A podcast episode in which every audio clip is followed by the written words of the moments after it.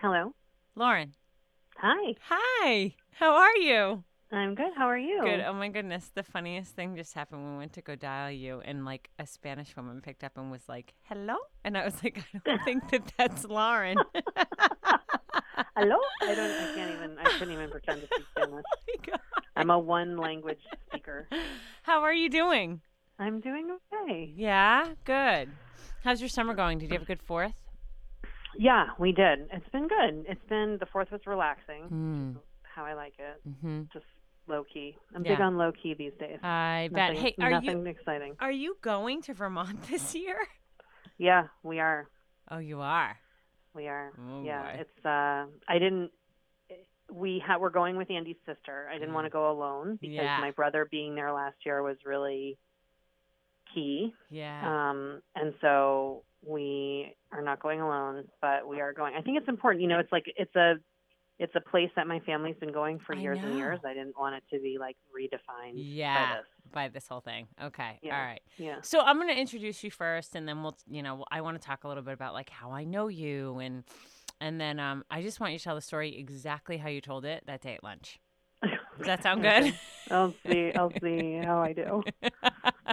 well, just know too that like if you're if you're kind of talking through it, and you're there's certain parts where you're like, can you cut that out? We can. Yeah. So don't worry about Yeah. it. Okay. Okay. So Mhm. Lauren Mistretta, and I've known you for tw- it's like 18 years, Which is insane. right? yeah. I met you at Reebok, right? So it's Yeah. 18 years ago. And you were in were you in licensing when you first started? Yeah, I was in licensing. I was the coordinator for the licensing group. Yeah. Yeah. And were you still there when I left? When did you leave? I left in I want to say 2007 or 2008. I left in 07 in August in July. I think you left right before me. Okay. I think and where did you go from there? I went to Hasbro. Right, of course. Okay. Yeah. And, then Yep. how long were you at Hasbro for? I was at Hasbro for six years. Okay. Awesome. Okay, cool. So you reached out to me, what was it, like two months ago, right? Well, we've always kind of back and forth kept in touch a little bit, right? Right, A little bit, right. just career, and we've always kind Yeah, of had you were li- at New Balance when I was leaving. When I was leaving Hasbro, I was I was thinking about New Balance, and so I knew I knew that you had been there, Mhm. and we got together at some point right. around then. And then you were doing your yoga thing, Mm-hmm. and mhm. so I was curious about that. So we've just kind of Yeah. it's been it's been a little sporadic, but at the same time, kind of regular. yeah, I remember when I was living in Newton, you you just had one of your babies and you came we met for lunch and you literally like had just had I don't know which one it was. if you give me a year, it will make it. Um it probably was around 2012 or so that would be Emily. Yeah. Emily. So you're second, Yeah. right? Yeah. Yep, yeah. yep. Okay. Mhm. That sounds about right. Wow, and so they're how old now? Seven and nine. Seven and nine. Okay. Okay. And so yeah, so then we obviously reconnected just a couple months ago and you know I, I loved it when you reached out to me. We had to like reschedule a couple times and then i was like yeah i totally want to get together with lauren because i like have all this time now. I have time to do it. Right. and then of course you think you have all this time and it gets rescheduled and then when we sat down to talk you already know this but like you blew me away with what you told me like completely It's not the normal. It's not the normal catch up. no, story. no, it was Definitely not. It was not the normal like, hey, so how are the kids and how's the job and how's your house and all of that. It was like, wait, what? so Right, that's why I right. wanted to have you, um, because I at the same time, like it was for me just hearing you talk. Um, it, it I feel like I still think about the story. I think I can, actually can't wait to hear it again because I, I think so much of what you said. Um, it still resonates with me, right? Where like when I Mhm. have tough days, I think like about what it, it, just the way that you talked about how so precisely things kind of unraveled the way that they did, and if they hadn't unraveled the way that they did, you probably wouldn't. I wouldn't be here. Right, right. So okay, Yeah. so let's let's talk about let go into it, however you want. Okay. Um, well, I should say that like before this whole thing happened, I had gone through some career shifts Mm-hmm. and I had done some work on my mindset um, working with a therapist who's phenomenal, and just really felt like I was in a great place. I felt um, I felt like I had less stress and I was working out regularly. Mm-hmm. I felt like I was a better person in my family, like as a mom to my husband, just because I had been just really reflecting, developing a sense of like presence and gratitude, really, on, mm-hmm. on a mm-hmm. regular basis, and just thinking that way. And so I, I was feeling pretty good, pretty good about myself. Right. Um, and so we went on vacation to Vermont for a week, which is something that we do every summer. At the end of the summer, my family has a timeshare in Stowe um, that I've been going to for basically since I was a kid. Mm-hmm. And um, one morning, I woke up and I couldn't move my body. Mm-hmm. And I knew obviously that something was wrong because I was I was really really hot and I couldn't move. And I could open my eyes and see, but I I couldn't move and that lasted i'm not sure exactly actually how long it lasted mm but it stopped at a certain point and i woke up my husband and i said to him you know you should call 911 i think i just had a seizure mm. i'm i'm not i'm not a medical professional right. i had no idea if that was what happened but I, it was the only thing that i could come up with in that moment yeah um and he he was like, okay, you know, are you okay? What's going on? And you know, I told him, and he and then and then I kind of started to feel better for a couple of minutes, and he was like, you you seem fine, and I was like, oh, maybe maybe I am fine, and I kind of started to like get up and walk around, and uh-huh. Um, and then all of a sudden, like it's I started not being fine again, and I was getting woozy, and you know, at some point he had called the paramedics, and um, ushered the kids out. Luckily, the kids didn't see anything. They went over to my brother's condo, which was next door. Um, but anyway, so the paramedics arrive, and I don't I don't remember a ton of what was going on, other than they were arguing about whether or not they would be able to get me out of the condo on a stretcher because of the configuration of the condo. And I remember thinking to myself, "Really, guys? seriously?" Um, and then I kind of, and then and then I don't have anything until I was in the ambulance, oh. and I have a couple memories from the ambulance. Um, it was an hour long ride from not I didn't know that at the time because I was going in and out, but it's an hour long ride from where we were in Stowe to Burlington to, to uh, UVM Medical mm-hmm. in Burlington. So I have a couple memories of being in the ambulance, you know, waking up and having the EMT saying, "Stay with me, Lauren. Stay mm-hmm. with me."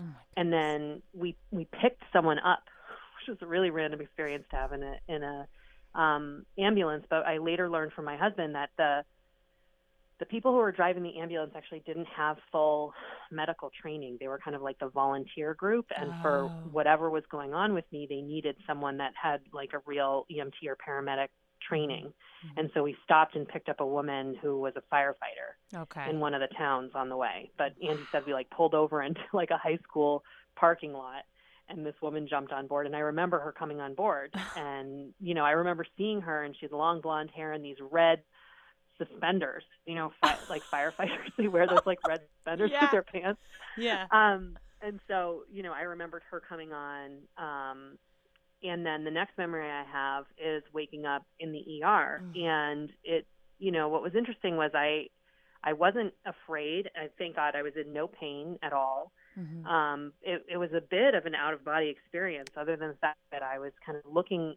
I woke up and I looked, and I just had this sea of doctors around me, all in blue with the you know the scrubs and everything.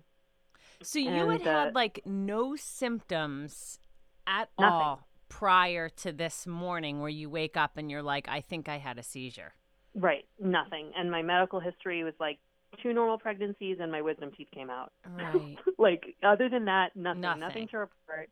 Um, but your body, like I remember said, you telling me your body was really hot. Is that what it was? Like you were really warm? When I when I woke up, yeah, when I woke up and I couldn't move, I was really really hot. Right. And I was like sweating. I was like sweating buckets. It felt mm-hmm. like just mm-hmm. like super hot and your um, body just instinctively when andy asked you like well what's wrong you were like i had a seizure you just instinctively was like this is what your body's telling you happened to you i yeah i just guessed it you know because i you know um my daughter had a febrile seizure when she was a baby which is like when you yes. have a really quick spike in a fever yeah. you can have um a seizure yeah and I I really don't know a lot about seizures. That's pretty much all I know. And so I get, I, but I knew I had lost control of my body, Right. and so that's why I thought it was a seizure. Okay. Yeah. All right. So fast forward into you're in the hospital. You wake up. Yeah, all these so- doctors are surrounding you. All these doctors, and I had this like this voice in my head said like, with again with no fear, Mhm. just like, wow, look at all these doctors. There are so many doctors here right now. Like, not. I don't know if I fully recognize that they were there for me or like I don't know, but I just remember having that thought and just like making that very like you know Mhm. non-judgmental observation. There are a lot of doctors in here right now. oh. Very calm. Was but then so then you know once they saw that I was with it, the the main guy, the main doctor started you know asking me questions. Do you know where you are? Do you Mhm. know your name? And I had you know an oxygen mask on, so I was kind of speaking through that. And I said something is happening to me. I said Mm. I think I might be having seizures. And then I don't know what happened. I guess I went out again because when you're losing consciousness repeatedly, you don't know when you're actually losing consciousness, but you know when you come back because it's like, oh, I just woke up. or at least that was my experience. I shouldn't speak for everyone because Right. I don't know what it's like for other people, but that's how it was for me. And Uh-huh. so and so then I, I then I woke up at a at some point and I said, I think it just happened again. And he basically said to me, Yep, we we got it, you know. And that's it. And then the next memory I have is so that was that was at um, UVM Medical up in Burlington, and the next memory I have is waking up at MGH in Boston um, and hearing people argue about whether or not they could extubate me without my throat swelling. Oh my goodness. So, yeah. And how much time? How much time had passed? Like, do you? So it happened on August 28th. hmm and then um I think I probably woke up at MGH maybe September 4th. I'd have to look at a calendar because it was over Labor Day weekend. hmm Um, but it was definitely a week. So you lost was- day, like you lost days, yeah. Oh like, yeah, it was like a week. I would say it's like a week. And you were just out during that time. So you know what I found out later was Mhm. that um, so what so what was actually happening to me it was it wasn't seizures. Um, what was actually happening to me was that the electricity in my body, which P.S. I didn't know there was electricity in your body, but you know, fun fact, there's electricity in your body, um, and the electricity system in my body was sending signals to my heart to basically go crazy Mm. um, to beat, and my heart was going up and beating 300 beats per minute, which is definitely not the norm. The Mhm. normal, like resting heart rate, is between 50 and 60. Mhm. Um, and I had been doing actually a lot of metabolic conditioning at the gym, and so I I was familiar with my heart rate, and like you know when I was really like you know jamming on the treadmill or Yeah. in a really high intensity class, I would be at like up at 160 or maybe you know Mhm. Mhm. maybe one maybe 170 um but 300 beats a minute is definitely not where your heart is supposed to be and what was happening was when your heart beats that fast the valves actually can't really function they Sure. kind of just flutter Mhm. and so there was no blood circulating through my system and so there was no blood getting into my brain and so i was passing out Mhm. because of that um, and normally when this happens to people they're able to shock you like you Mhm. see on tv with those yeah, the paddles, right? shockers Mhm. whatever yeah. they're called the yeah. paddles Yeah. um, and what that kind of does is it's you know it's like in the movies when somebody's ha- freaking out and somebody Mm-hmm. else comes and like smacks them across the face and they kind of like like you know they they they snap back into it Yeah. out of their freak out moment right. so that's what those shocker things are supposed to do they're basically shock your heart back into a normal rhythm Mhm. And they tried to do that with me in in Vermont they they actually shocked me 35 times and it didn't work um, and they also did a thing in Vermont. They so they knew what was happening in, in Vermont. They just couldn't stop it. Mhm. So they they did this thing called an ablation, where they go and they burn some nerves on your heart where they Mhm. think those electrical signals are coming from. Mhm. Um, but that didn't work. The only way to get it to stop was to like completely sedate me. Um, and so that that's the state that I was in for that time period. I was completely sedated Mhm. and um, out of it. So ki- kind of like a medically induced coma, Coma, although I don't okay. know, Yeah. like I don't know the technical like verification of what that requires. But yeah.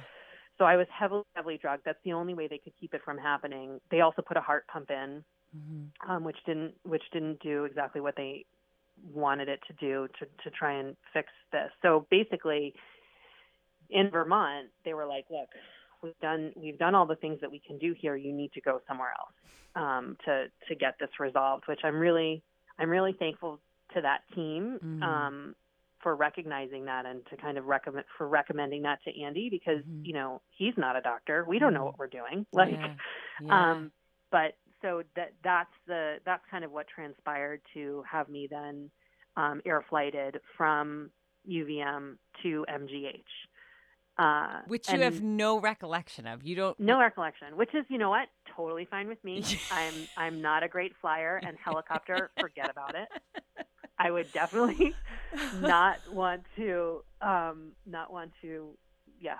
Well, no. so did Andy go? Was was your husband with you, or So he thank God he because because we were able to offload the kids to my brother. Mhm. Um, Andy was able to come and be an advocate for me in the hospital, which I think now I feel like that is that that was such a gift. And like again, all of these things kind of fell into place in just the right way. Mhm. Because again, so it was an hour long hospital ride from where we were to to or an hour long ambulance ride Mhm. from where we were to the hospital and throughout that time I maybe had like three or four of those episodes where I was going in and out. Oh wow. I don't remember that, but that's what Andy told me. Wow. As soon as we got to the ER, it was like every few seconds. It it just like skyrocketed. So we got there just in time because at the end of the day, your body really can't sustain no.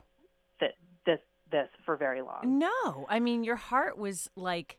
I don't even know what the math on that is, but it basically was going an average rate, you know, 60, little 68, 69, it's all the way up. You were saying how how many beats? To 300. That's 300. like, come on. I mean, yeah, Yeah. your body cannot Not- sustain that. And then how long were the episodes lasting for? Do you know? I don't know. Well, because they would shock me to try and get it to stop, oh, right? Goodness. So and yeah, so um, so but but so Andy was with me in the hospital, and Mhm. and luckily our families, my my parents and his parents drove up to Vermont and kind of took over with the kids, and so Mhm. the kids actually had a great week hanging out with their grandparents while I was in the hospital. Um, and then he could not come on the helicopter with me, Okay. so he had to drive the four hours from Vermont down Mhm. to Boston um, safely. Mhm, right. uh, while I flew in the helicopter, friends, I don't remember this, but friends of ours were able to meet okay. me when I landed at MGH and kind of be there um, to receive me, even though I wasn't really with it Yeah. until Andy got there. Um, and again, only found this out later, but what then transpired was that I had what I now know to be pretty experimental surgery at the time. this this uh, procedure called a bilateral sympathectomy, which Mm-hmm. is where they go in and burn um, these nerves that kind of run along your spine hmm and we found out later but by meeting with the thoracic surgeon that I was only the second person that at MGH that he had ever performed this surgery on for cardiac purposes. So they do a version of this surgery for people who have overly sweaty palms, like Mm. which you know I had never heard of, but the doctor explained to me that there's a condition that people have where they can just be sitting having a normal conversation whatever and there's literally like sweat dripping off their palms. Yeah. And so to to to stop that from happening, they go in, they you know, they collapse one lung at a time and they burn a little bit of these nerves that go along the along your spine. And there was a doctor at UCLA that thought, "Hey, I wonder if there are cardiac implications for this because those nerves also have cardiac acceleration capability or, Mhm. or I don't know the terminology, but there's a cardiac accelerator that that lives in that nerve system. hmm Um, and so what they have been figuring out is if they burn more of those nerves. Okay. And and the question is how much more, Yeah. right? Because it's not like you're working with a ruler in there and you're like, you know, Yeah. go from the 2 to the 5. No.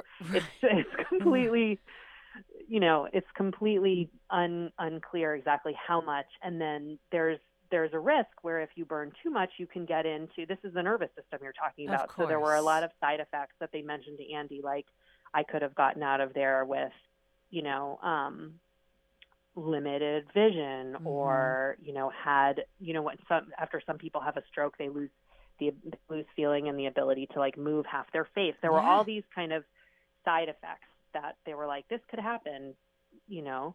Mhm. um and and the doctor who was talking to Andy was like yeah it's a 50 50 50 50 chance. And he was like what?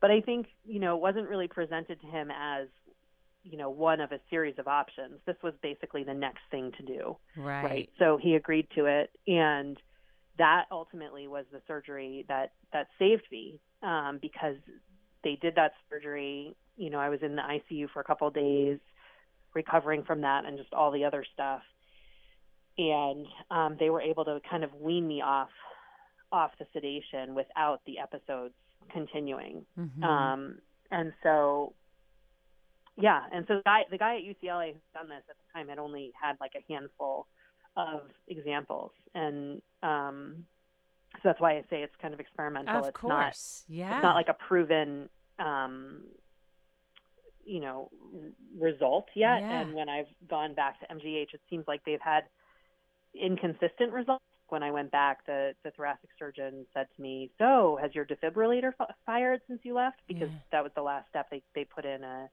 um, a defibrillator and a pacemaker, and I was Mhm. like, "No, it hasn't fired." And he was like, "Interesting," in a way that kind of said, you know, in the couple other people that we've done this on, it's it's not consistent. So you know, obviously a lot of complex medical stuff at work here that I can't really speak to. But Of course, yeah, yeah. And then talk about because I know one of the things that you kind of learned a little bit later on was that, you know, the health of your heart, right? So we we are unclear as to why this actually happened at all, right?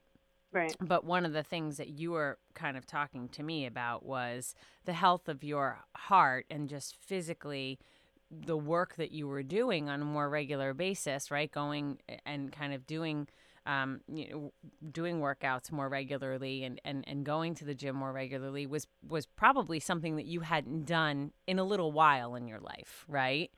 yeah. I mean, I so you know, like I said, I had gone through some job changes, Mhm. and during that time, I recommitted to you know being more healthy, both in a diet from a diet standpoint and from um, working out. And so I'd gotten back into regular working out. I had lost some weight, um, and I was I was in really good shape. And they actually said to me that it's a good thing I was in really good shape because these episodes that my heart was going through, I wouldn't have been able to sustain it if I wasn't in the kind Mhm. of shape that I was. Mm-hmm. And in fact, you know, many people don't don't survive Yeah. when this happens because you know this doesn't normally happen to people of my profile. I was young. I'm young. I have like no history, um, and you know I'm I'm healthy. Mm-hmm. And so I think you know those things those things combined put me in a, in a place to get to get through it. Mm-hmm. Um, Mm-hmm.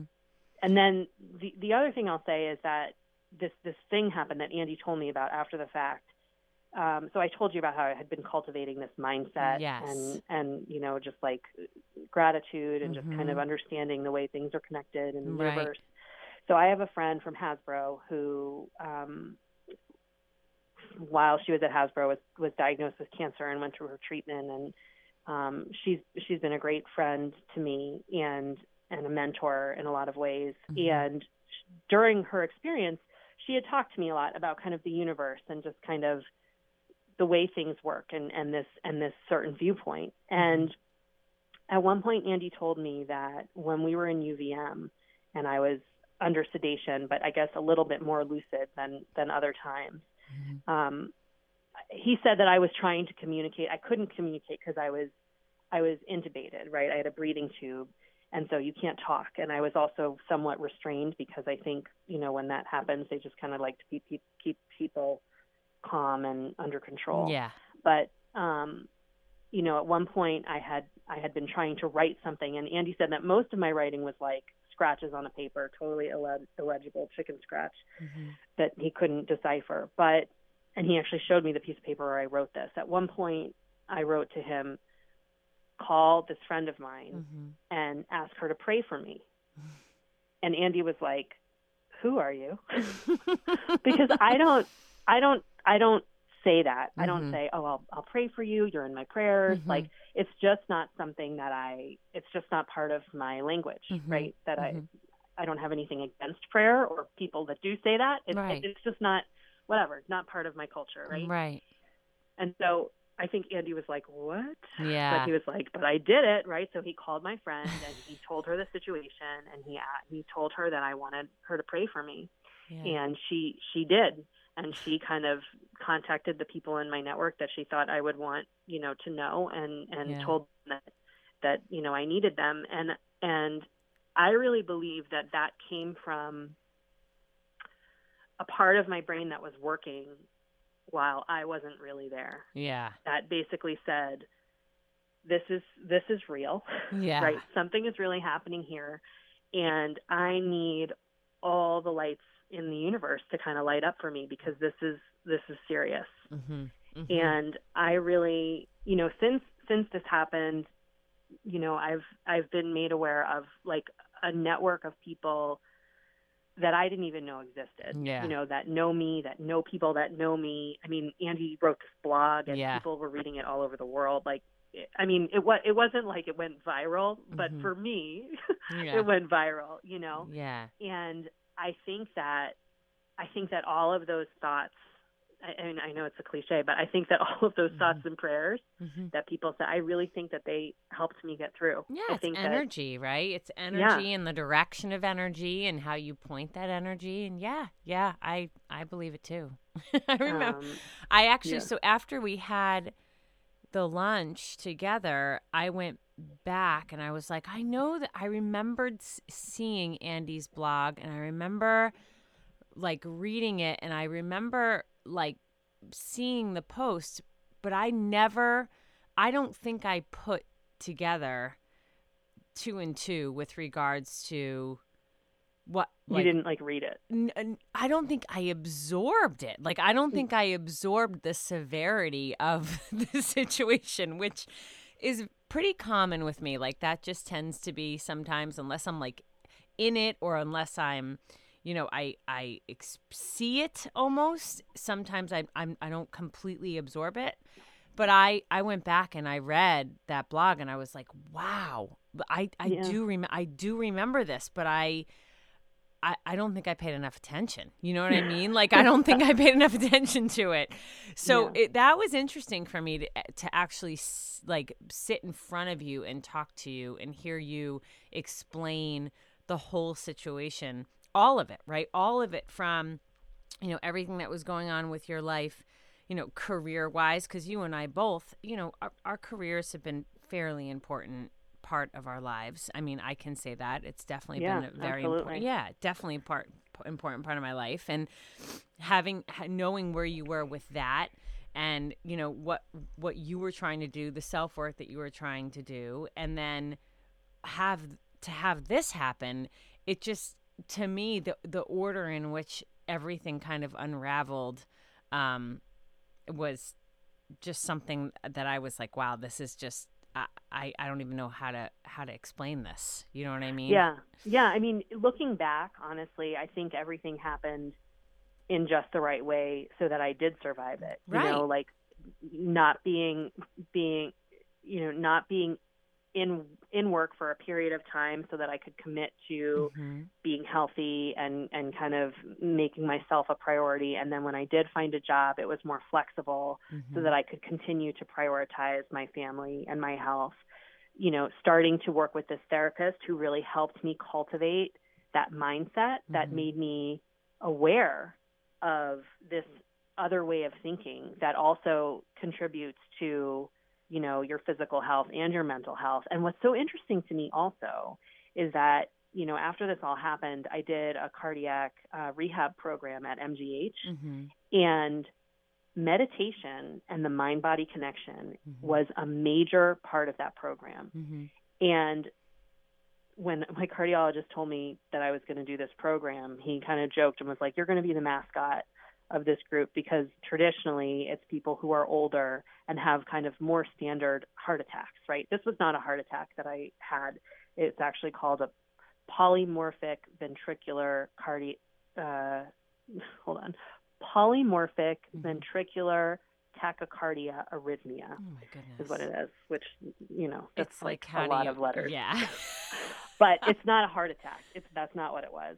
And so the people who I was with, you know, are it's more of the profile, you know, that traditional heart attack profile. Yeah. Who you know, very stereotypically you wouldn't think would be re- receptive to something like meditation. Of course, yeah. and, like, mind-body. Yeah. But yeah. the the the team, the medical team there was like so focused on it, and it was a major part of the program that I did. And Mhm. and it just for me reaffirmed like all of the things that I had been working on and you know the joke that I tell is you know I thought I had developed a pretty good perspective but clearly somebody thought I needed more because then I had this happen to me but I think I think actually the the mindset that I cultivated before it happened really helped me afterwards because you know I saw it as something that I survived and that Mhm. I have I have this opportunity to thrive and and recognize even more so with Mhm. gratitude what I have and really think about each day and the choices I make differently Right. and you know I thought I was operating that way but I think you can always be a little better Yeah. at that Yeah. and this was just kind of a kick in the pants for me to to do even more of that Mm. and i think it helped me through a lot of the you know trauma hmm right because it's a it's a i mean it was a it was a near death experience Yeah. that's of what course. it was Of course. right Yeah. Yeah. and that's traumatic and there's a lot of kind of stuff Mhm. mental stuff that you go through after that and i Mhm. think having this mindset in place helped me better navigate Mhm. some of the pitfalls that can happen that can throw you into a depression Mhm. or or things that make recovery a lot harder Mhm. um, that and I have such a phenomenal, you know, we're a part of such a phenomenal community that really rose up around us, around my kids, Mm. around my husband and me, just to like, you know, help us, help Mhm. us get through it. I have a friend that wrote in a card to me when I was in the hospital. She said, "You've got this, and we've got you," and like that, Mhm. like those words were just so true, and I Yeah. felt that Yeah. you know Yeah. and so i think all of those things all of those things kind of contributed together to help me survive and and and get to this place where i am now and now it's just like okay what's next Yeah. you know Yeah. How do you um how do you perceive how would you say you perceive life differently after going through this? Like how do you how do you operate now compared to prior? so i was like i was a classic type a kind of control freak before Mhm. and I this is something that I started loosening up with before this happened, Mhm. like the idea that we actually don't it's it's a perceived sense of control that we have. We actually don't have control. Mhm. Um and so I recognize that more on a regular basis and I would say I I don't let things get to me Mm. as much as they used to Mhm. because I recognize that I have a choice of how I respond, and to to develop that mindset. It's not. I haven't. Perf- believe me, I'm not perfect. I haven't perfected it. I'm working on it every Yeah. day. Yeah. But to be able to create the space to respond instead of react yep. is, I would say, one of the biggest um, one of the biggest impacts that it's had on me, um, and just and just really recognizing when things are amazing. Like Mhm. the other night, I made dinner. I made fish tacos, which I've never made before. so it's always a gamble, but they came out pretty well. My kids actually ate them or some version of them. Yeah. So it was like double win. yeah. And then my daughter was like, "Mommy, let's do, you know, family game night after not family game night, like family sport night after Mm. dinner, and Mhm. everybody can like take a turn and pick a sport that we play in the backyard." Oh, And we were just out there for like an hour, just like playing together. Yeah. And the weather was great, and I was just like, "This is it. This is Yeah. Yeah. this is why I'm here. You know, and there have been moments like that where the kids have had events at school and I think to myself, you know, I, I could have missed this, but Yeah. I'm here, yeah. you know. Yeah. And Um And you prior like it sounds like you you were working on this idea of like prioritizing things differently prior to it, but now is it just kind of like is it so clear to you that you don't even have to think about it anymore? Or is it still a work in progress for you? I mean, I think it's always a bit of a work in progress. Yeah. It ebbs and flows, right? So, the way I kind of thought about it to myself is like I I used to really define myself as like by my career and, and Yep. success by how well I was doing climbing the corporate ladder. Mm-hmm. You know, but at Mhm. a certain point I was thrown off the corporate ladder before Mhm. this happened. And I was like you know, that's when I kind of started asking the questions because I was like according to my, you know, perspective before, being thrown off the corporate ladder means that I'm a failure, but I don't feel like a failure. So what does that mean? Who am I? You know, Mhm. what what do I want to do? What do I want to be? Mm-hmm. You know, those are the questions I started asking before this happened. And I think now that this has happened, it's even more so and saying like that climbing that corporate ladder served a, a time and a purpose in Yeah. my life. And I'm not not saying that I don't want to, you know, I don't want to have a career, mm-hmm. but I think the way I see it fitting in with my life is just different because Yeah. at the end of the day, I mean, it's that old cliche like on your deathbed, no one will ever say I wish I worked more. yeah. Um, you know, it's Yeah. like I want to I want to have a, a career that that fulfills a certain part Of course. of of me, but that is not the main part of me. And I think I see that more clearly now than I did before. yeah. Yeah. Um, Yeah, it doesn't mean that you don't want to work, and it doesn't mean that you don't want to feel fulfilled by being productive in some way at the end of the day, because you do. You still want Right. that, right? I think Right. all of us still want to that uh, that concept of some sort of fulfillment of I was productive today, or I helped something along. You know that that was um, part of a bigger picture. You know, but I think that there's that balance of doing that. You know, for uh, corporate organization or the exchange of money versus doing it for the for the betterment of like your your personal legacy and your your kids your family right. Absolutely. right the other thing I would say is I'm I'm I'm more careful about the things that I spend my time doing. Mhm. So like I selectively um, let in the news, yeah right? yeah Like I'm I'm not going to get swept up in these things that are like I just don't need extra negativity. I I I stopped doing Facebook. I stopped Facebook before um before this happened. Mhm. um, but you know, just because it, it wasn't, I look for things that have a positive impact on me, Yeah. and I look to increase those.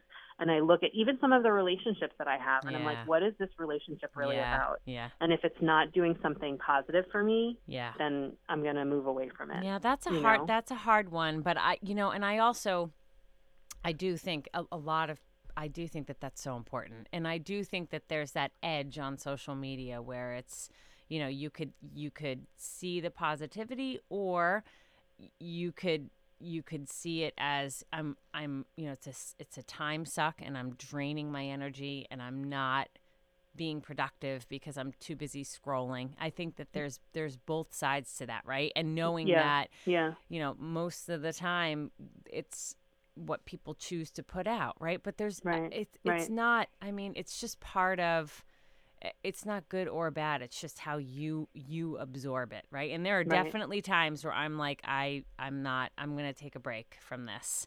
yeah, You know, and then I also think that the relationship component is really important and it's also really difficult too because I think Yeah. that to actually start to really see when you start to see things differently, right? When you start to like focus your lens a little bit more and you start to realize that some of the people that have been part of your life for so long or for a long enough time potentially aren't adding value or this exchange is not equal that can be really hard to and hurtful to be like wow i don't this isn't productive for me anymore you know yeah, that can Yeah. be a, a tough a tough thing to to face but i also think that it's so needed sometimes that you can Right. kind of allow that to kind of say this had just like your corporate job right like this had climbing the corporate ladder served a purpose for me during that phase in my life and i am not in that phase right now so i need to be able to kind of let that part go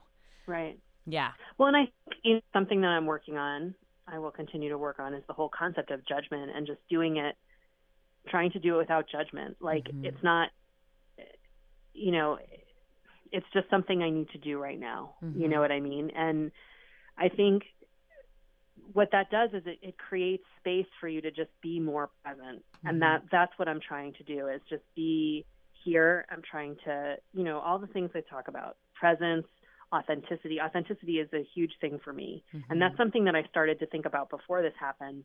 You know, even even when I was working like in corporate, you know, before this happened, I talked a lot about authentic leadership mm. and like let's let's bring ourselves to work. Let's show people who we are. Yeah. And I wasn't in a culture that had really kind of awoken to that yet. Mm. Um, and you know, I, I've been thinking about that a lot recently. I, you know, I listened to some podcasts and I've been reading some books just about authenticity and how critical it is. Mm-hmm. And I think that's that's really what I'm looking for Mhm. in my interactions and relationships now is that authenticity Mm-hmm. um, to see if if somebody's willing to meet me on that level. Yeah, it's one of the biggest Um, lessons that I I went through a global leadership program a couple of years ago, and I think one of the number one things there's a lot that I took out of that program, but the one of the number one things that I took away is that you don't have to leave your personal life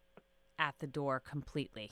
That's not to say you're going to drag all of it in in to work Right. with you, but right. there is a balance of being able to show who you are as a person outside of just your job and the role that you play in the office environment. Right. And I right.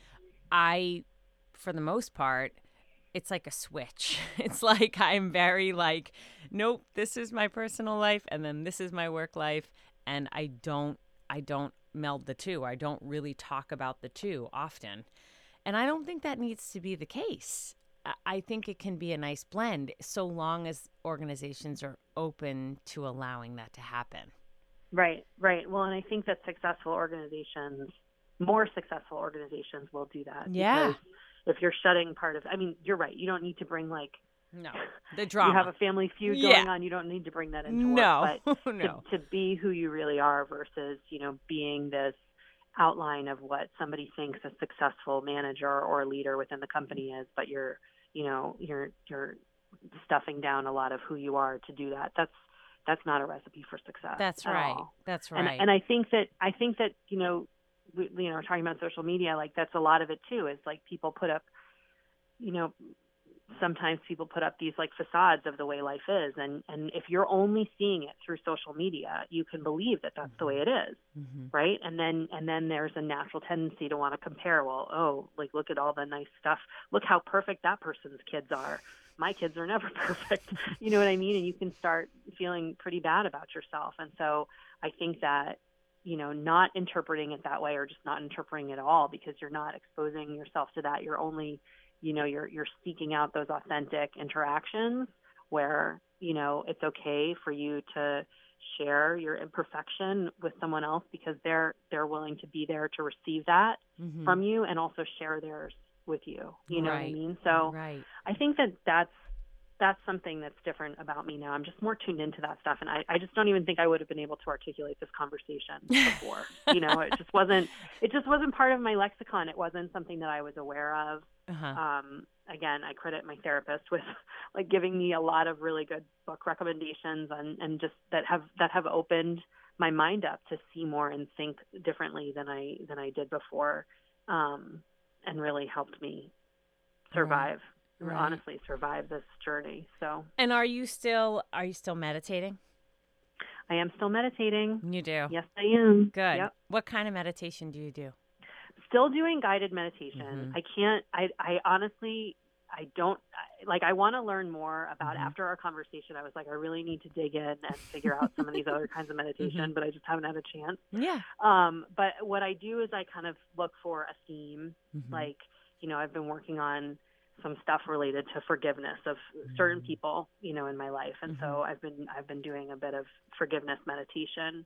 Um, Mhm. or you know calming there's you know if there's some like anxiety prone things going on Mhm. um and so I, I often look for themes that i think are relevant to what i need at a particular moment Mhm. but um yeah wow. yep definitely still doing it So cool. I love it. I I just I'm so happy you had a chance to like share with me. I was honored. Like I left lunch with with you that day and I was like, wow, she wanted to talk to me about this. This is the coolest thing ever. and then I right away I was like, we need to tell everybody about this because it really was the cool. It was just incredible. I mean, I'm so glad, of course. I mean, as my friend for 18 plus years, I'm so glad you're here to talk to me about it. And um, you. you. know, you're someone that I've always just appreciated and enjoyed and um, loved working with. Whenever I did have the chance to work with you, and just you're smart. I mean, Lauren, you're smart. So it's like I, I was I when I left you, I was like, thank goodness she's still here, my friend, my friend, right? And you're a mom, yeah. and you know, clearly, it sounds like your husband, um, you know, really stepped up. I mean, not that he's always yeah. been there, but I just it sounds like he really that was probably super tough and super difficult for him, you know. I can't I can't even imagine and I've told him multiple times, you know, when I was in the hospital and I was with it, you know, here at MGH. I, I just I you know, I kept apologizing to him and my mom and my dad. Not not because I was like owning and and taking responsibility for what happened because I had no control over it, yeah. but I just felt so sorry for what I had I I had put them through, yeah. you know. And I told Andy, I was like, you know, if the roles were reversed, I because I kept saying to him, "Are you okay?" And he was like, "Yeah, I'm fine." And I'm like, "Okay, just to be clear, if the roles were reversed, I would totally not be fine. Definitely not." You know, um, because he was alone for a chunk of it. You know, yeah. when it was really when it was really touch and go, he was alone in Vermont, and and he had a, a great team of people at UVM that were supporting him. He's he is still in touch with some of the nurses, yeah. and I think there was a social worker up there that talked to him. Mm-hmm. Um, and mm-hmm. actually, when we go back this summer, we're going to go visit, and I'm going to meet the ER doc, and oh, just wow, that's going to be that's that's going to be interesting. Wow. Talk about meditation. I'm going to be doing a lot of meditation to get through that vacation in can't. a healthy in a healthy way. I want to hear all about um, that. That's wild. Yeah. I would want to meet them too, though, if I were you. Yeah, I would. No, absolutely. Yeah. I mean, they they saved my life. Like it was the fact that that guy recognized what was going on and figured it out mm-hmm. and got me on those drugs. Mm-hmm. Like that's that's what saved me. Wow. Well, I mean that's what saved me the first time, and yeah. then and then MGH. Everybody played a role. Yeah, it was it takes it takes a village, as yeah. they say. And so Andy, I mean, he he really how how is he now? Is he just kind of do, do either of you have like anxious days where you worry, or do you feel pretty like no, I got this, I'm good? I mean, things have come up right? Mm-hmm. Like, so when I got back from the hospital, when I got home from the hospital, like the second week of September, um, over the next couple of weeks, I went, I had two trips to the ER. Um, then, you know, it lulled for a while. Then in May, I think, mm-hmm. I had some pretty severe chest pain out of the blue that really freaked me out. Went to the ER. That really set me back a little bit because it had been so long and I'd sure. been doing so well. Um, and this chest pain and and you know, my doctor reminds me chest pain has nothing to do with your condition. Hmm. Because when I when this whole thing happened, I felt no pain, like no pain.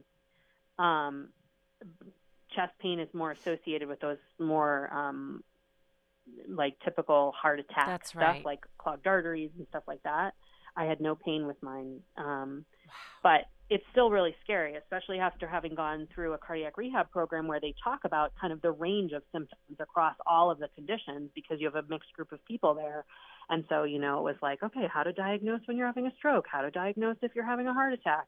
Mm-hmm. And, you know, it's scary yeah. having having severe chest pain and, you know, going through and going to the ER and like having all the IVs and, you know, all that stuff. I mean, mm-hmm. so and and I, you know, I have this big scar. Mm. Not that big, I guess, because I didn't have like open heart surgery, but you know, it's a, a three inch scar that goes just below my left collarbone mm-hmm. that I see every day. Yeah. And, you know, it's interesting because when I first started going out after this happened, I had this sweater that kind of was like an asymmetrical neckline mm. and it mm. showed the scar. And a friend of mine made a comment like, "Oh, you're really showing that off, huh?" Oh. And I didn't really know what to think about it, but I've come to decide that like it's kind of like a badge of honor. and and now it's summer and I'm wearing tank tops and I'm like, yeah, this is my scar. Yeah. Like, look what I survived. Yeah. If you want to talk about it, I'm happy to tell you the story. Good girl. Th- this is who I am and I own it. yeah. You know what I mean? Yeah. yeah. Um, and so I think about it. I think about it in that way. But I would Mm-hmm. say, like, when I'm not feeling like I just had like a, a hardware problem with some of the stuff that's that that um, is associated with my defibrillator. It actually happened on that same day that I was describing to you, where I made fish tacos and everything was so great. yeah. Then I came in, I came inside, went upstairs, and I saw the warning light blinking on my on my communicator, and I was like, "Oh my God, what does that mean?" And it and like, so I don't think I don't know that I'll ever be out out of the woods, Mm-hmm. um, but I think it's just about working on what that response is. I mean, when I started, so I finished the cardiac rehab program. I went back to the gym, and like my second time at the gym, mm-hmm. the trainer was late to the class and she goes, Sorry, I was late. We actually had someone in here have a heart attack Oh, this boy. morning. Yeah. And I immediately, I was actually really proud of myself for this. I immediately thought to myself, I'm okay. Uh-huh. That's not me. Yeah. I'm safe. Yeah. I'm thankful to be here and I hope he's okay. Yeah. And so I know I have it in me to respond in Mhm. that way. Mm-hmm. Mm-hmm. It just depends on what happens. Like, yeah. It depends on how close it is and like, you know, Mhm. So that's you know that's what I'm continuing to cultivate is just like I'm going to be okay. Yeah, and I think it is finding that space between, you know, stimulus versus response and and you know, doing that body scan of like, no, I'm here, it's not me. I, I think those are all really normal th- things to feel based on everything that you've gone through, you know? Yeah. So Yeah. well, thank you for your time today, Lauren. I loved talking to you. We'll be in touch, I'm sure. But thank Oh, you. yeah. I appreciate it for sure. And um, you know, take care of yourself. Thank you. All right, I I'll talk to you it. soon. Okay, All right. thanks. Yeah, bye-bye. Bye.